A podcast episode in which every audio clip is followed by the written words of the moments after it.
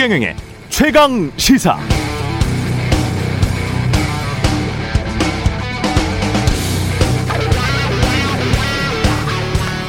네, 이준석 국민의힘 당 대표가 최근 블룸버그 통신을 만나서 영어로 인터뷰를 진행했습니다. 블룸버그가 올린 4분 30여 초짜리 영상 인터뷰에서 이준석 대표는 이런 말을 했네요.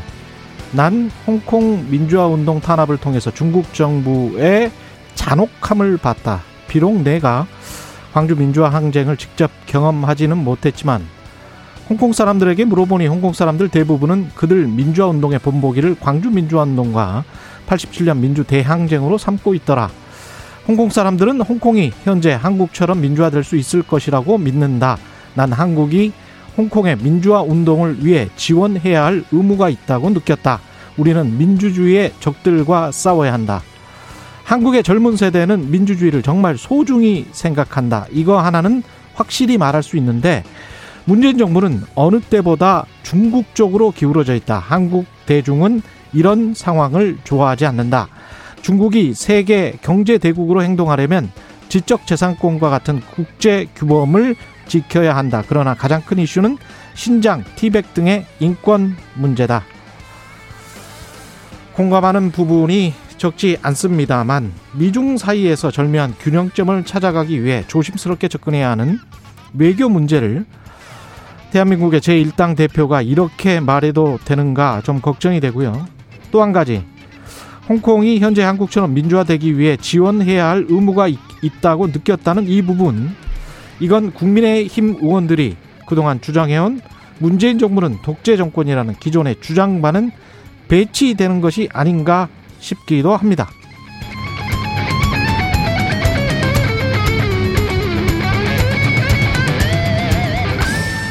네, 안녕하십니까. 7월 13일 세상에 이익이 되는 방송 최경련의 최강시사 출발합니다. 저는 KBS 최경련 기자고요. 최경련의 최강시사 유튜브에 검색하시면 실시간 방송 보실 수 있습니다. 문자 참여는 짧은 문자 50원, 긴 문자 100원이 드는 샵 9730 무료인 콩 어플 또는 유튜브에 의견 보내주시기 바랍니다.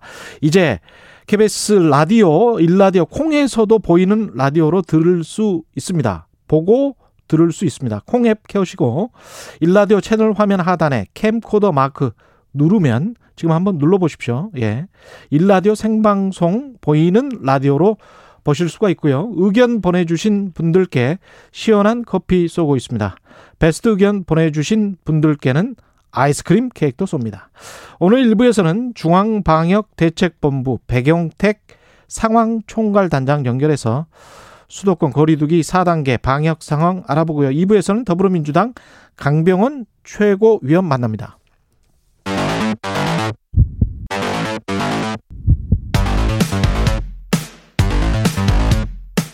오늘 아침 가장 뜨거운 뉴스 뉴스 언박싱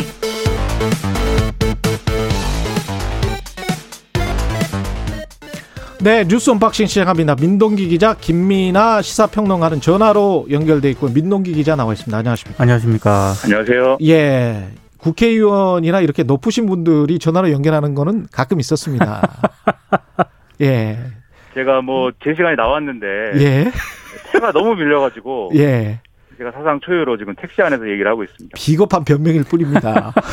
비겁하다니, 비겁하다니요. 근데 제 탓이 아니지 않습니까? 이거.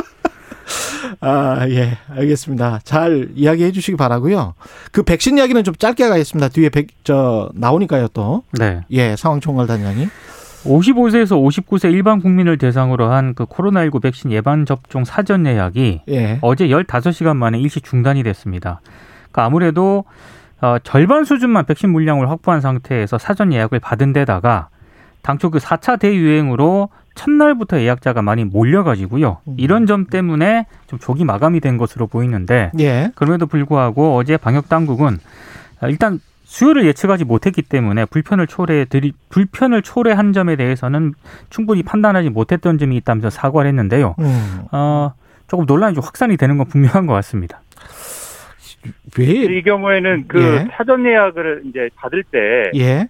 애초에 추가 물량에 따라서 이제 좀 어, 이게 변동될 수 있다. 이런 것들을 이제 공지를 하긴 했습니다. 하지만 이게 어, 좀 세부적으로 공지가 안 되고 그냥 그럴 수도 있다. 이런 수준으로 얘기가 됐기 때문에 음. 좀더 이 물량이 떨어지면은 예약이 불가능하다라는 게 뭐 모르신 분들 입장에서는 상당히 당혹스러울 수밖에 당혹스러울 수밖에 없었던 거고요.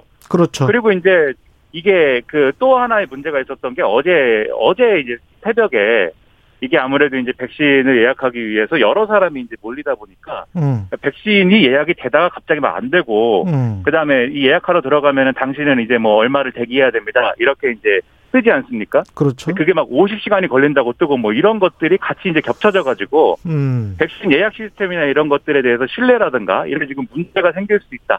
이런 지적이 나오거든요. 근데 이게 지금 말씀하신 백신 수급 문제하고 겹치면은 이게 완전히 이제 좀 여러 가지로 여론상 이게 의문이 커질 수가 있는 것이어서 이런 부분에 있어서는 좀 면밀하게 주도적으로 좀 준비를 했어야 되는데 여러모로 아쉬운 대목입니다. 그러니까 백신이 예약이 다 됐다 그러면 예약이 다 됐습니다. 이런 알림이라도 떴어야 되는 거거든요. 컴퓨터 화면에. 그잖아요? 근데 생각보다 많이 어제 그 예약을 한 건 분명한 것 같고요. 예. 또 하나 우려되는 점은 지금 4차 유행에다가 델타 변이까지 겹치지 않았습니까? 음. 이렇게 되면 사람 심리상 예. 백신을 더 맞으려고 하거든요. 음. 그러려면 이제 이달 말쯤에 들어오려는 이 백신 하- 물량이 있지 않습니까? 예. 이게 제때 들어와야 되는데 지금 전 세계적으로 델타 변이 유행이 확산이 되고 있기 때문에 너도 나도 찾는구나. 그렇습니다. 예. 혹시 이제 백신 수급에 차질이 빚어지게 되면은 이게 좀 문제가 좀 생길 수가 있는 거죠. 음, 우리가 재고로 가지고 있는 그러니까 이미 확보한 백신은 없는 것이고 네. 계속 이제 물량이 들어와야 되는데 서로 찾고 있기 때문에 약간 좀 늦춰질 수 있다. 근데 늦춰줄 수 있으면 명확하게 그렇게 일시를 이야기를 하면 되는데 이것도 좀 이게 무슨 비밀 유지 협약과 무슨 관련이 있는지는 모르겠어요. 그거 그럼 예 지금 말씀해 이제 주세요. 백신이 순차적으로 이제 들어온다고 얘기하고 있는데 예. 예. 뭐 어제도 말씀드렸습니다만 모더나 백신 뭐 7월 말에 이제 뭐 본격적으로 쭉 어, 더 많이 들어올 거다. 8월에는 훨씬 더 많이 들어올 거다. 다른 백신하고 같이 그렇죠. 이렇게 얘기는 하고 있지만 예. 지금 말씀하신 대로 구체적인 일정, 물량 이런 것들이 이제 비밀 유지 협약이다 이렇게 얘기를 하고 있어 가지고 예. 그걸 이제 구체적으로 공지는 안 하고 있거든요. 근데 이게 비밀 유지 협약이어서 공개를 안 하는 건지 음. 아니면 일정이 말 그대로 확정이 안 돼갖고 공지를 안 하는 건지 그렇죠. 이런 것들을 지금 알 수가 없는 상황이어서 예. 이 부분에는 좀 어느 정도는 투명하게 정보를 제공을 해줘야 우리가 안심을 할 수가 있을 것 같습니다. 아니 그리고 정부와 그 제약사의 계약 당사자 간의 비밀 유지 협약은 그대로 지킨다고 하더라도 정부가 국민들에게 이런 이런 일정으로 들어올 것이다. 네. 또는 당신은 이런 이런 일정으로 맞을 수 있다. 이렇게는 이야기할 수 있을 것 같거든요. 그 비밀 유지 협약과는 상관없을 것 같은데. 지금 정부 입장에서는 예. 이렇게만 밝히고 있습니다. 예. 이달 백신 도입 예정 물량이 예. 화이자, 모더나, 아스트라제네카, 얀센 백신 천만 회분. 음. 그러니까 이런 이런 쪽으로 총괄적으로만 얘기를 하고 있기 때문에 예. 조금 답답한 측면이 있죠. 자세한 이야기는 잠시 후 백영택 중대본 상활총괄 단장에게 좀 들어보겠습니다. 송영길, 이준석 당 대표 두 사람이 회동을 했는데 그랬는데 전국민 재난지원금 합의를 했어요. 합의했다고 언론이 보도를 했거든요. 그랬다가 이게 어떻게 된 거죠? 근데 이게? 일단 예. 합의 최종 합의는 안 된 것으로 보입니다. 예. 어제 두 대표가 만나 가지고요. 음. 일단 코로나19 재난지원금 지급 대상을 현행 소득 하위 80%가 아니라 전 국민으로 확대하는데 합의를 하긴 했습니다. 예. 근데 국민의힘 내부에서 강하게 반발이 나오면서 이준석 대표가 한 발 물러섰거든요. 음. 그래서 합의했다고 볼 수는 어려운 그런 상황인 것 같은데요. 일단 민주당 내에서도 이게 지금 좀 이견이 좀 제기가 되고 있는 그런 상황이었는데 어찌됐든 여야 대표 간에 전국민 지급에 합의를 했다고 언론이 보도를 했는데 이 내용을 접한 국민의힘 그 일부 의원들이 강하게 문제 제기를 했습니다. 특히 윤희숙 의원 같은 경우에는 아니 민주적 당 운영 약속해놓고 왜 당대표 마음대로 하냐 이런 취지로 이제 비판을 했고요. 예. 아, 그리고 조혜진 의원 같은 경우에도 대표가 독단적으로 결정한 것이면 큰 문제다. 이준석 대표가 밝혀야 할 사항이다. 이렇게 반발을 하니까 황보승이 국민의힘 대변인이 어제 두 대표가 합의했다고 브리핑까지 가졌는데 다시 어제 저녁에 기자들에게 문자 메시지를 보냅니다. 뭐라고 보내냐면 양당 대표 회동의 합의 내용은 정부 방역 지침에 따라 손실을 입은 소상공인, 자영업자의 대상과 보상 범위를 넓히고 두텁게 충분히 지원하는데 우선적으로 추경 재원을 활용하자는 것이다. 그리고 만약에 남는 재원이 있을 시 재난지원금 지급 대상 범위를 80%에서 전 국민으로 확대하는 것을 포함해서 방역 상황을 고려해 필요 여부를 검토하자는 취지였다. 이렇게 수정으로 이제 다시 이제 기자들에게 문자를 보냈는데 뭔지 모르겠네. 예, 뭔지 모르겠습니다만 어찌됐든 합의했다는 그런 내용에서 예. 어, 최종적으로 합의는 아닌 것으로 지금 합의는 언론들이 아니었다. 다시 해석을 하고 있습니다. 어떻게 이게 보세요? 김민하 평론가는? 이게 어떻게 된 거냐면 예. 원래 이제 그 추경안을 가지고 여야 간 그리고 여당 내부에서 여러 가지 논쟁이 지금 있었지 않았습니까? 그렇죠. 근데 이 국민의힘의 입장은 정확히 얘기하면 이런 거였어요, 지금. 어, 전국민 재난지원금은 이건 선신성 예상이고 선거용이다. 그렇기 예. 때문에 이거는 최소화 정말 취약한 계층한테만 줘야 되고 음. 오히려 추경의 추경안의 전체 규모는 줄여야 된다. 그랬었죠. 예를, 예. 예를 들면 일자리 뭐이 단기 일자리 예산이랑 경기 부양률 예산 빼고 음. 대신에 이뺀뺀 금액만큼 소상공인 자영업자 지원에 넣어야 된다. 예. 이게 국민의 입장이었는데 지금 당 대표끼리 만나가지고 전국민 재난지원금에 합의를 해버리니까 음. 이거는 완전히 그 동안의 당의 입장하고는 이제 배치되는 이제 합의가 나온 거죠. 근데 이거에 대해서 당이 그러면 이 대표는 뭐 그냥 원래 우리 대표가 이렇습니다. 뭐 이렇게 얘기하기는 이- 아, 그럴 수는 없는 거잖아요. 그러니까 예. 최대한 이제 원래 당의 입장하고 이 대표 간에 합의하고 이제 맞춰야 되기 때문에 그러한 입장으로 지금 후퇴를 한 것인데 다만 이게 둘이서 합의를 할 때 대표 간에 합의를 할 때 오늘 합의했으니까는 여기서 뭐 논란 종결이다 이렇게 얘기하지 않았고 각자 당에 가가지고 합의를 해야 된다는 걸 전제하긴 했습니다. 그렇기 때문에 이게 야당도 지금 국민의힘도 지금 내부에서 말씀하셨듯이 여러 의원들이 예를 들면 윤희숙 의원이라든가 예. 굉장히 강하게 반발하는 상황이고 여당도 사실 내부에서 그동안 대권주자들이 전 국민 재난지원금 줄 것이냐 아니면은 일부에만 줄 것이냐 가지고 논쟁 구도가 좀 있지 않았습니까? 예. 사실은 양쪽에서 다 내부의 논란 그리고 대표의 리더십 뭐 이런 문제로 이게 음. 불똥이 튈 가능성이 상당히 높은데 그런데 그나마 이제 여당의 대권주자들은 뭐 다 주기로 했으면 그것에 따를 수 있다라는 정도의 온도인데 야당은 이제 지금 이 분위기가 좀? 심각하기 때문에 예. 야당이 아무래도 더 시끄러울 것 같습니다.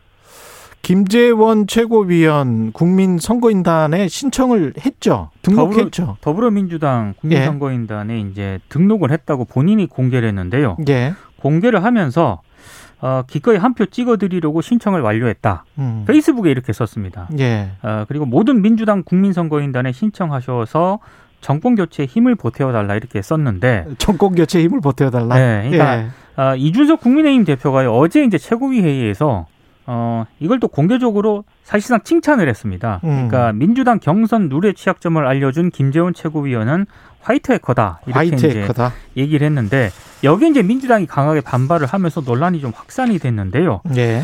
어, 백혜련 최고위원 같은 경우에는 이건 경선 개입이자 상식 이하의 언행이다라고 반발을 했고 어, 고용진 수석 대변인 같은 경우에는 국민의힘이 악성 코드를 심으려 한다 이런 얘기까지 했습니다. 양쪽이 좀 신경전이 좀 강하게 좀 펼쳐지고 있는 상황입니다. 이게 노림수가 뭡니까? 김민아 평론가.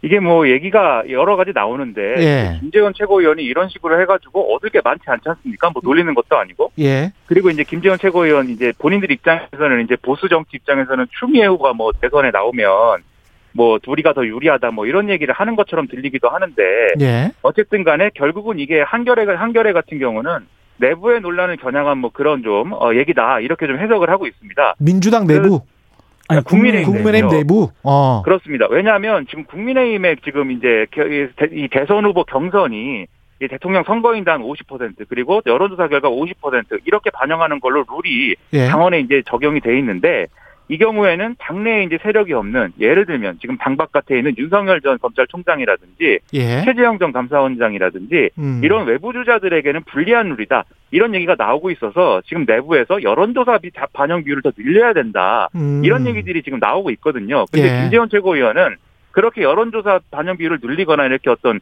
국민선거인단을 더 많이 이제 뽑을 경우에는 우리도 역선택 내가- 당할 수 있다. 그렇죠. 내가 한 것처럼 상대방에서도 역선택할 수도 있는 거 아니냐인지 이 얘기를 하기 위한 행동 아니냐라고 이제 한결에는 해석을 하고 있습니다.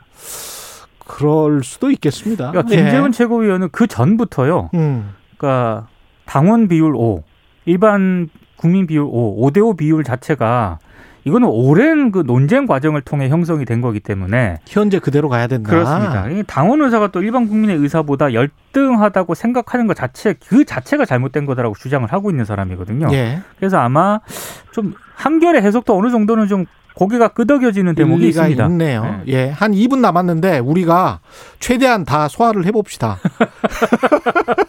민주당 양양자 의원 제명 결정됐습니다. 어제 민주당 윤리심판원이 양양자 의원을 제명을 했는데요. 예. 자신의 지역 사무실 회계 책임자가 동료 보좌진을 상대로 수개월간 성폭행, 성추행을 저질러온 사실이 드러났는데도 불구하고 양 의원이 언론에 성폭력 관련 내용이 없었다라고 인터뷰를 한 점, 그리고 피해자에게 2차 가해를 한 것으로 조사가 된 점, 음. 예. 더더군다나 아, 이 피해자에게 취업 발선을 제안함으로써 회유하려 시도한 점 등을 제명 사유로 일단 들었다고 합니다. 음. 그러니까 이게 제명이 그대로 근데 결정이 났다 이렇게 얘기하기는 조금 어려운 부분도 있는 게 아 그래요? 결국은 국회의원 제명은 의원총회에서 결정을 해야 되거든요. 그러네요. 의총을 예. 열어가지고 열어가지고 제적 의원 과반수가 찬성을 해야 되는데 예. 여기에 더해서 또 윤리심판원의 징계 결정을 하면 7일 안에 또 재심 신청을 할 수가 있습니다. 예. 그래서 이게 당장 이제 어쨌든 이런 좀 제명을 결정하긴 했지만 오늘 당장 이제 양양자 의원이 무소속이 되는 거냐 이제 그런 거는 아닐 것 같습니다. 가짜 수산업자 관련해서 계속 속보가 나오고 있는데요. 언론인들이 계속 많이 받아 먹었나 보네. 언론인들 이름이 계속 나오고 있습니다. 중앙일보 이모 논설위원하고요. 예. TV조선 정모 기자도 이제 같은 혐의로 추가 입건이 됐다는 소식이 있는데요. 이 사람들은 뭐 받았대요? 정확하게는 지금 그 부분은 아직 지금 경찰이 알리지 않고 있는데 예. 아, 일단 뭐 그 이모 검사라든가 이런 부분 같은 경우에는 어제 소환 조사를 받았는데 예. 명품 시계, 지갑, 현금 수백만 원 등의 정황을 받은 것을 경찰이 지금 포착을 했다라고 합니다. 그러니까 왜- 정황을 포착을 한 거기 때문에 예. 이건 아직은 모른다. 수사 상황을 좀 지켜봐야 할 것 같습니다. 외제, 중고차, 골프채, 명품 시계, 지갑. 마지막으로 김평 한마디 해주십시오. 이게 뭐 언론인들이 계속 이 사건에 연루된 것은 상당히 유감스럽고요. 특히 언론인들이 지금 특히 뭐 중앙일보 논설위원회 경우에는 예. 2020년까지 이제 뭐 사회 팀장 뭐 이런 역할도 하고 음. 이전에 이제 법조 출입도 하고 예. 이런 상황에서 기사를 쓰고 또 논설위원으로서 이제 무슨 칼럼도 쓰고 이렇게 해왔기 때문에 예. 사실 그 내용에 대해서 상당히 이제 여러모로 이제 의문을 갖게 되는 그런 상황이기도 해서 언론사 신뢰에 상당한 타격이고 그리고 지금 또 예를 들면 이 수산업자가 검사한테 이제 뇌물 주고 뭐 이런 문제도 문제가 같이 엮여 있는 거 아니겠습니까? 그렇죠. 뭐 명품 시계를 주고 했다는데 여기 보면은 무슨 뭐 학원비도 냈다는 얘기가 있어요 이분이. 아, 이 학원비도? 학원비라는 거는 이제 예. 예, 검사의 딸이 이제 뭐 어떤 연예계 입문을 뭐 준비하는데 어. 이 학원비도 냈다 그러는데 예. 뭐 이런 것까지 이렇게 뭐 도움을 뭐 요청하고 받았는지 저는 모르는 세계에서 이런 일들이 벌어지고 있다는 것에 대해서 상당한 충격입니다. 저는 전혀 모르는 세계에서 아, 제가 예, 이거는 좀 자세히 알려드릴 수 있는데 내일 오시면 제가 좀 자세히 알려드릴 수. 있... 이거는 좀 매- 매니저의 세계라서 제가 좀 알아요. 방송계에 있어가지고. 예. 아 역시 대단하십니다. 외- 외신과 함께 연예계 사정까지도 예. 이렇게. 뉴스 언박싱 민동기 기자 김민아 평론가였습니다. 고맙습니다. 고맙습니다. 고맙습니다. KBS 1라디오 최경영의 최강 시사 듣고 계신 지금 시각 7시 38분입니다.